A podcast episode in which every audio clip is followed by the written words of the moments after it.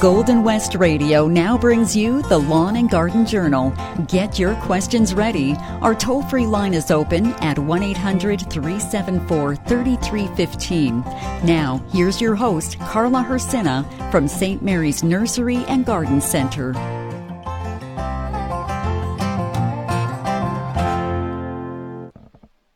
Good morning, everyone. You are listening to the Lawn and Garden Journal.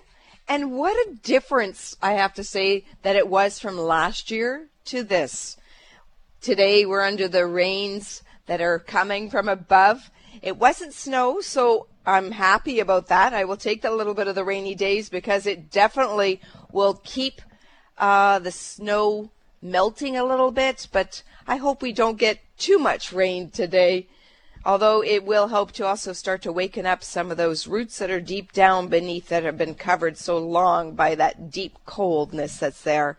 So today, it is indeed a rainy day.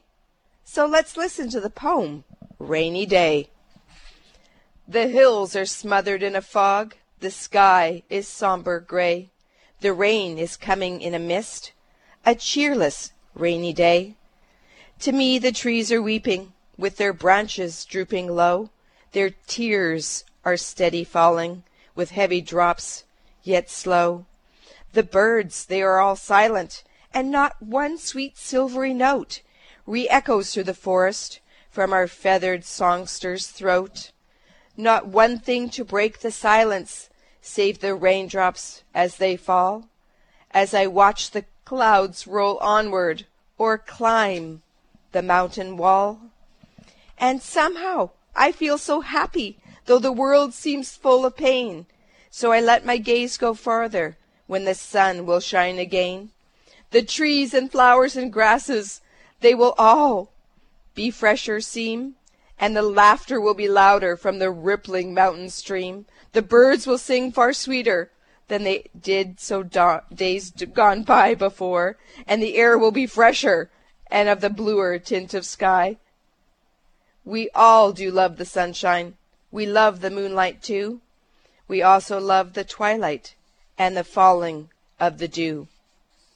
But I never growl or grumble, only this I wish to say that this world would be a desert without you, O oh rainy day. You are listening to the Lawn and Garden Journal, and today, yes, it's a rainy day, and there's a few things that we love to see the rain. It's helping the snow wash away and it's cleaning up things. It's giving our the area kind of a wash out that's on it.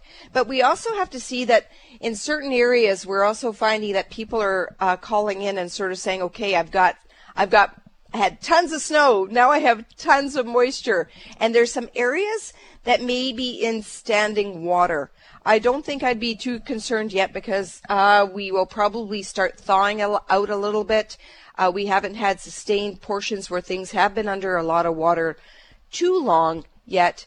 And trees and shrubs will adapt. They will go through that. It's like if you're looking at your river sides where the water levels go up, a lot of the natural dogwoods that are in there, they'll be underwater for a while, but as it goes slowly away, they have that sustenance to keep them going and growing. So watery day it is, but it's an opportunity. I always think of it is okay, if it's raining outside, I kind of give a little chuckle. So where do you want to go and see greenery? Go visit your greenhouses. Go see what's happening. It may be the perfect day to start to go and collect some of those seeds. So if you haven't already seeded, there's probably a selection there or two that you're thinking of uh, growing.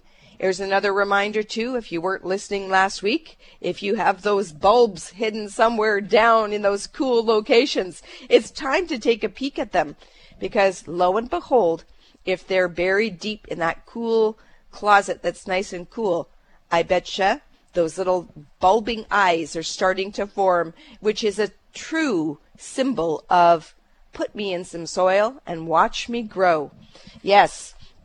Now, one of the things that uh, we've had, and when I get conversations at the garden center of what things are happening, I love bringing it out and talking about it on the show because if it happens with one or two or three people, maybe other people are interested because we're gardeners. We love to hear the scenarios and the stories. And we actually had one person uh, send me a photo, and they sent me these little uh, shards or pieces, and they said, "What are these brownish, whitish, whitish things that are in my soil?" Well, I took a little, uh, blew up the picture that's in it, and if it was a grower's mix. Uh, there are different types of growers mix or soils that you get at your garden centers, and depending on where you're getting, a lot of them are peat based where there's not heavy mineral soils that are in that mixture.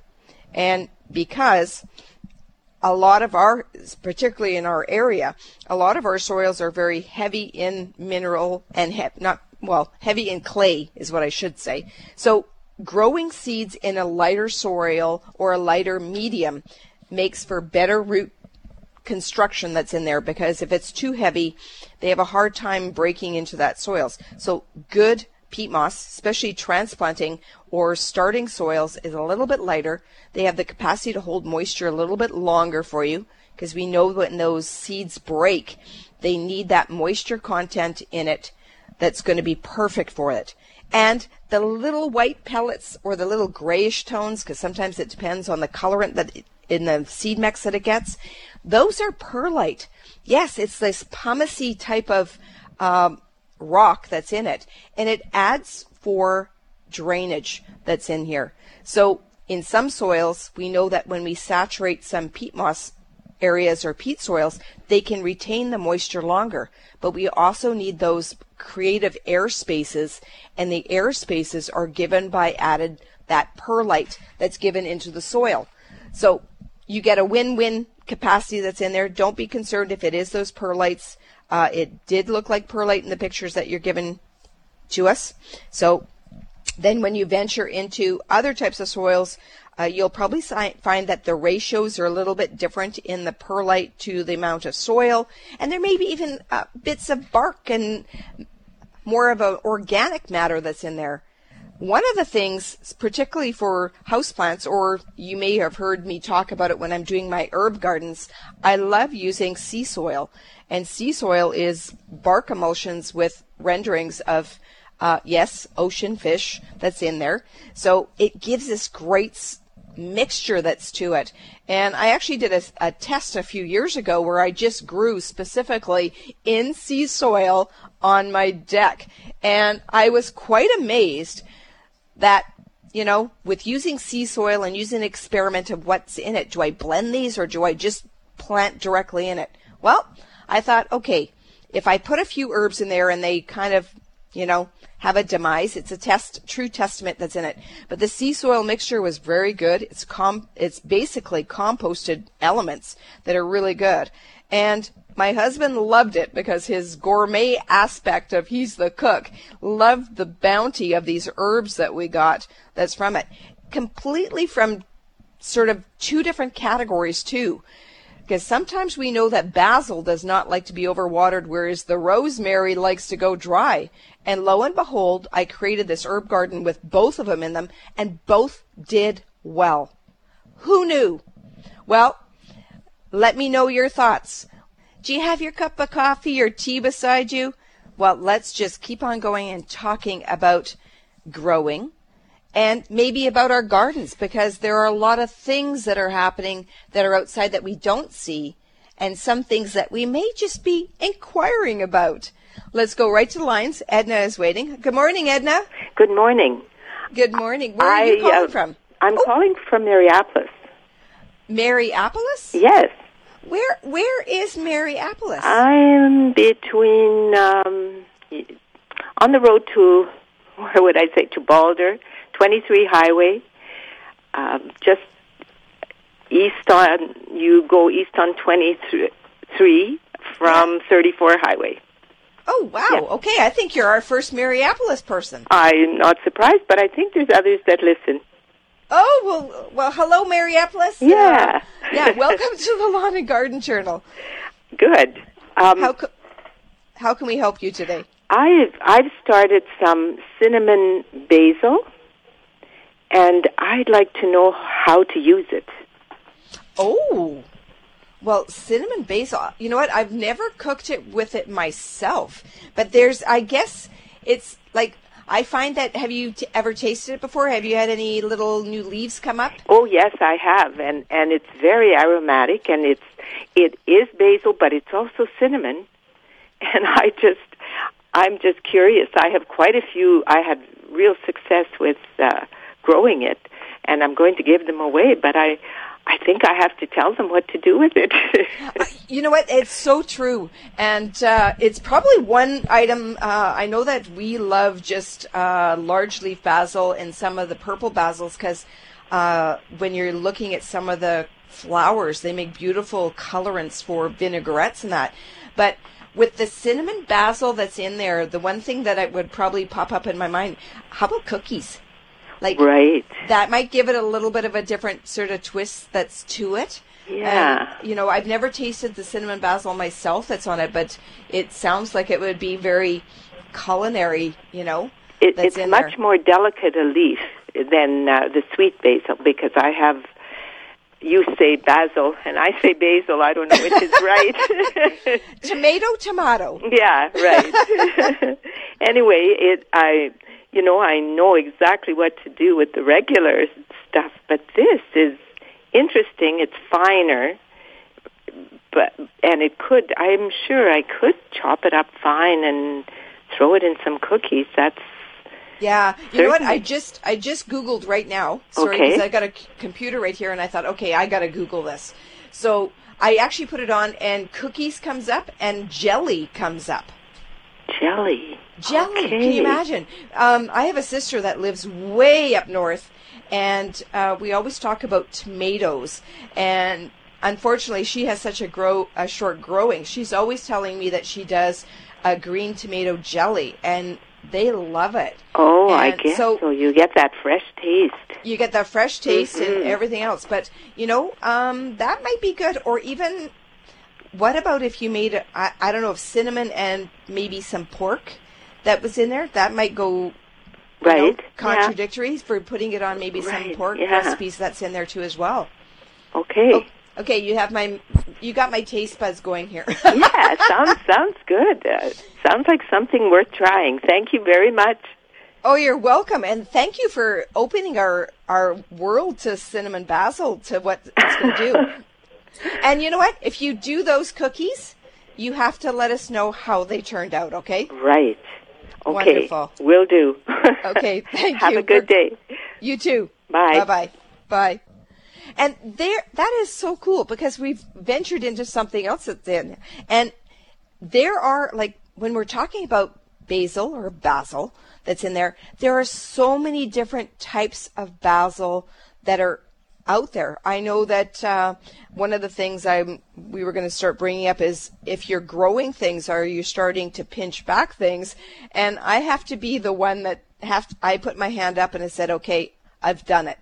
I was in the the herb section the other day. I was cutting back some of the flowers because a we don't want our early crops going to flower yet. What we want to do is give it a light pinching back so that our plants bush out further. And we have to do this with our basil because a or maybe it's just because at the end of the evening I want to just give it a light trim and have a just a sampling of some large leaf basil before I go home. It's infectious, I'm telling you. Looking at those herbs and just growing something that is not from preserved. You know, your dry herbs are okay for when you're in a pinch, but you using fresh is just wonderful. And even going into using elements like fresh uh, bay leaf.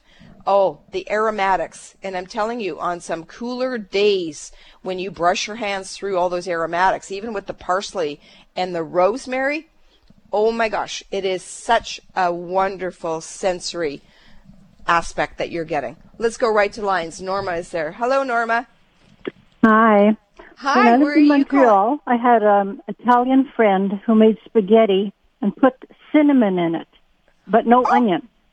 So maybe the cinnamon basil would work really well in the spaghetti sauce if you don't put onion. Oh, I think that would work out beautifully. Mm-hmm. I would put it in Mexican food too. Oh, and Mexican food too as well. Yeah. Yeah, to that totally makes sense.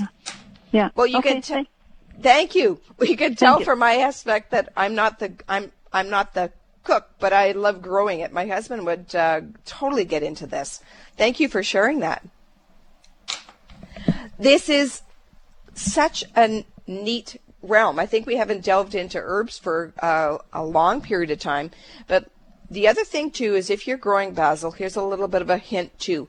You want to have higher light levels when you're growing your basil, and basil or basil, I don't know which way you want me to call it, but it likes to grow a little bit on the drier side. So overwatering it is the quickest way to give it its demise that's on it. So do a little bit of pinching, yes, or pinch to sample and then make it into a bushier type of plant so that you're able to harvest because a once you start growing your herbs and if you are a uh, big user of herbs you may want to do multiple crops of them or have multiple plants of them growing because as you uh, pinch off on some of them you're going to be decreasing on your leaf matter on that plant. So you always have a secondary or a tertiary one that you're able to harvest from while that first one has a recovery time for regrowth. So that's an important part of it that's on it. Now, when we're talking, um, I just have my little notes here. We got to go back because we were talking about maybe the same thing is good drainage, and we talked about the soil. So maybe the recipe that you use for some of your herbs is you have uh, quick areas. You know that sea soil is wonderful for them, but it also has that drainage portion of it to allow it to go through. And of course, if we are growing our herbs indoors, I see a lot of. Um, I don't know if it's a mistake or if it's just that we should have something that's different. Is if you can grow your pots in, okay, I'm going to say it. If you have these beautiful drop pots that you want to line the kitchen counter with and there's no drainage in it, maybe try using a plastic pot that fits inside that beautiful little drop pot that has no drainage so that you're able to lift that plastic pot out of your cover pot, water it well, and then put it back. Because A, if herbs do not like to be overwatered, they do not want to be in a reservoir where there's no drainage on the bottom. Even by just placing rocks on the bottom sometimes is not the answer because you do not know how many how much moisture is still being maintained in the bottom within those rocks for that soil to be able to dry out. And it's notorious because the first area for the soil to dry out is the surface. And if the surface dries out, we think, aha, it's dry. We need to water it again. So that's kind of a cycle, and that goes for house plants too as well.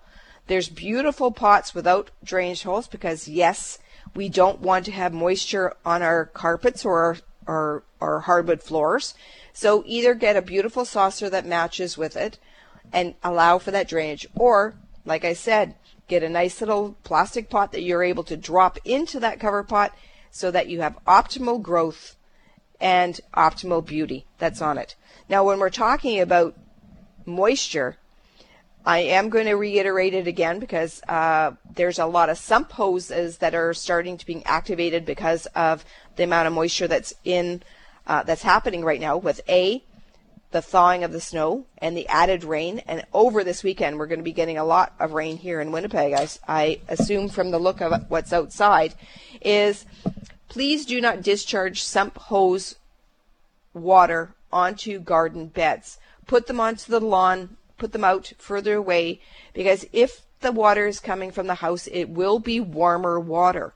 And it seems like it's just water, but warmer water placed on plants and trees and shrubs and perennials has a tendency to wake them up sooner versus the cold rain outside. And I'm saying cold rain, yes, because I unlocked the gates this morning and it was pelting rain and I thought, ooh, this is indeed cold.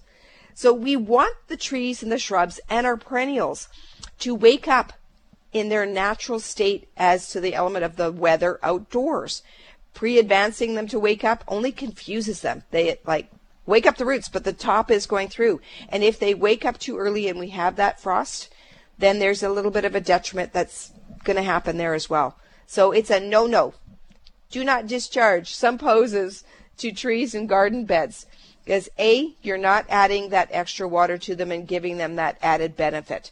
And in essence, sump discharge from sump hoses even in the summertime.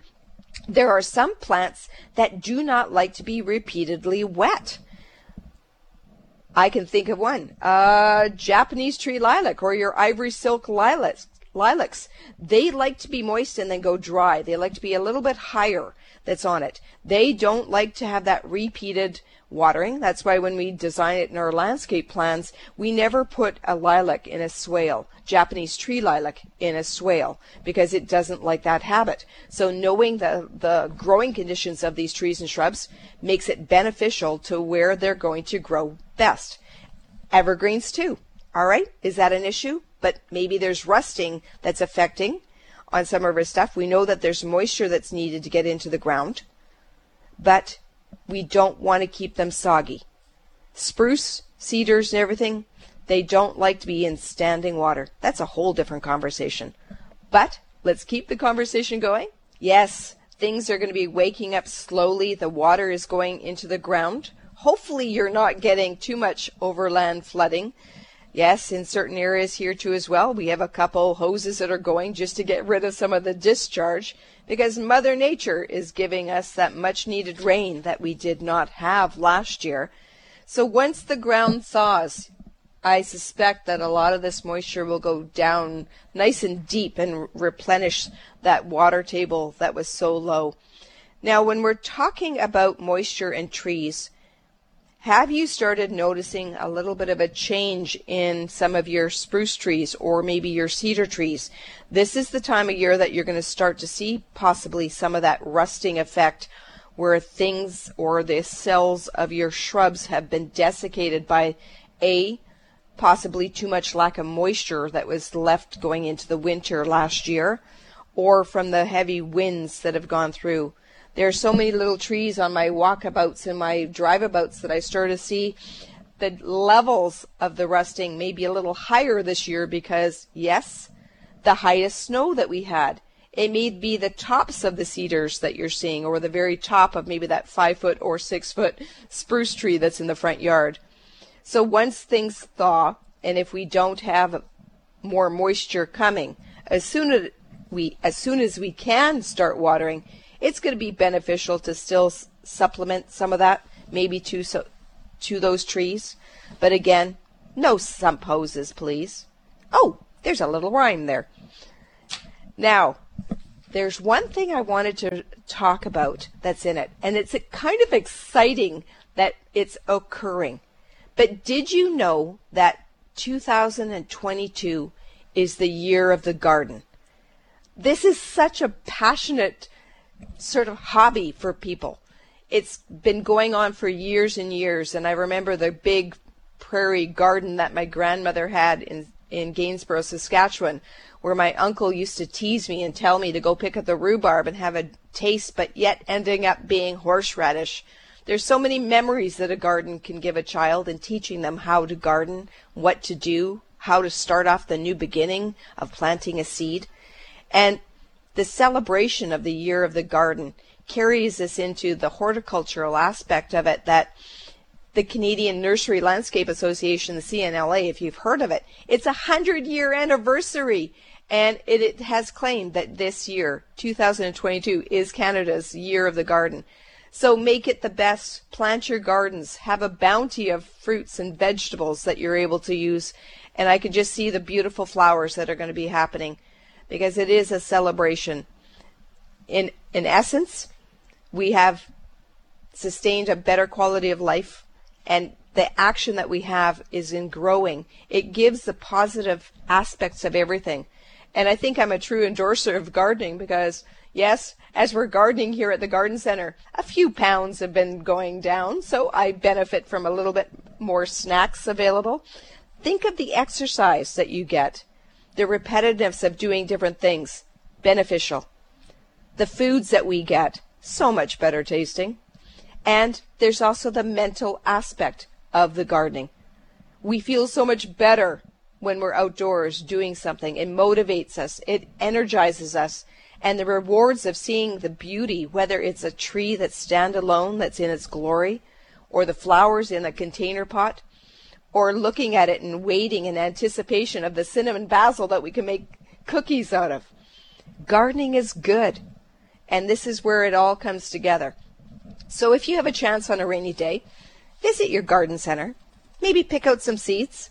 You might want to start some basil. Who knows? But I'm going to throw another poem at you because I thought um, seeding is such a great thing, and the collection of seeds too, from one generation to another. There's a cute poem that I found, and I want you to take a listen. It's called A Package of Seeds. I paid a dime for a package of seeds, and the clerk tossed them out with a flip. We've got 'em all sorts assorted for every man's needs, he said with a smile on his lips. Pansies and poppies and asters and peas. Ten cents a package, and pick it as you please. Now seeds are just dimes to the man in the store, and dimes are things he needs. And I've been to buy them in seasons before, but have thought of them mere as seeds. But it flashed through my, my mind as I took them this time. You have purchased a miracle here for just a dime. You've a dime's worth of power no man can create. You've a dime's worth of life in your hand. You've a dime's worth of mystery, destiny, and fate. Which the wisest cannot understand? In this bright little package, now isn't that odd?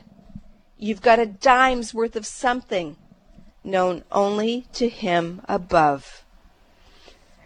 There's a lot to be said about a seed and the power that you have. But let's go right back to the callers. Hi, Andy. Uh, good morning. Good morning. How are you? And where are you calling from this morning? From Landmark. Well, I know exactly where you are. Good morning, Landmark. How My- can we help you? My question is okay, so for Christmas time, we got an amarilla. Yep. It had two stalks. It bloomed four blooms on each stalk beautifully. Now it has seven leaves that are between 30 and 36 inches long. It's still growing. Yeah. Okay, so it's continuing to grow, so you can let it continue to grow.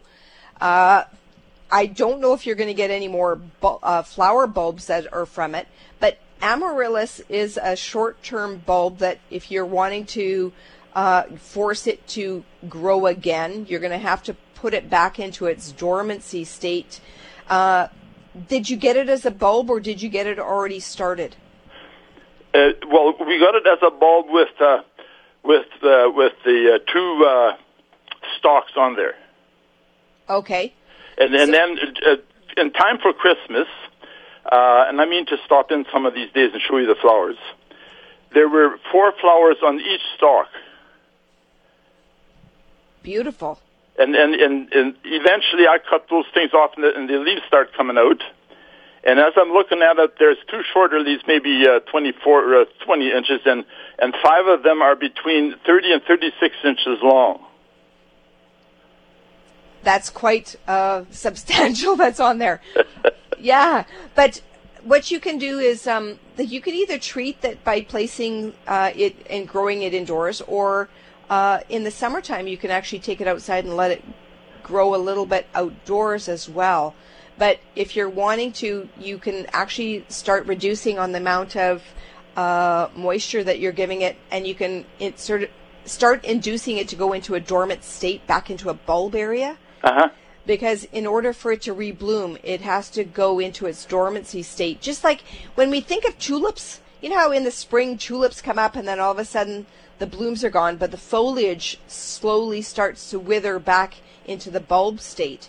So that's what we're that's what you're having to do with your amaryllis to get it to reset to bloom for again for holiday next year. They're starting to turn reddish. Uh, the bottom uh, 12 inches, let's say. The No. reddish. Are you fertilizing or are you not fertilizing? Uh, I think we gave it uh, one of those uh, little sticks already. Okay. Yep.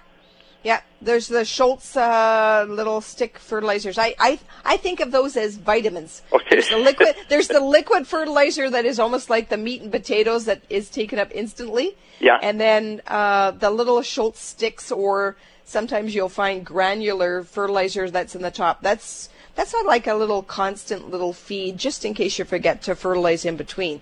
So those work well. Uh, I would probably at some point maybe uh, pull that out because when you're wanting to slow it down, you want to slow down on the watering and you also want to slow down on the fertilizing for sure. Yes. To block it, to put it back into its uh, dormancy. And, and Okay? would I start that now already, or what, what time would I start doing that? Uh, probably midsummer. Midsummer. Yeah, midsummer. So you can enjoy it as a house plant for now. You can enjoy it if you're wanting to put it outdoors. But Yeah. just remember, Yeah. if you put it outdoors and you're wanting to bring it back in, uh, there's always a chance that you might bring a few little critters in if you have other house plants in the house. Yes, yes. Okay. Okay, that helps me.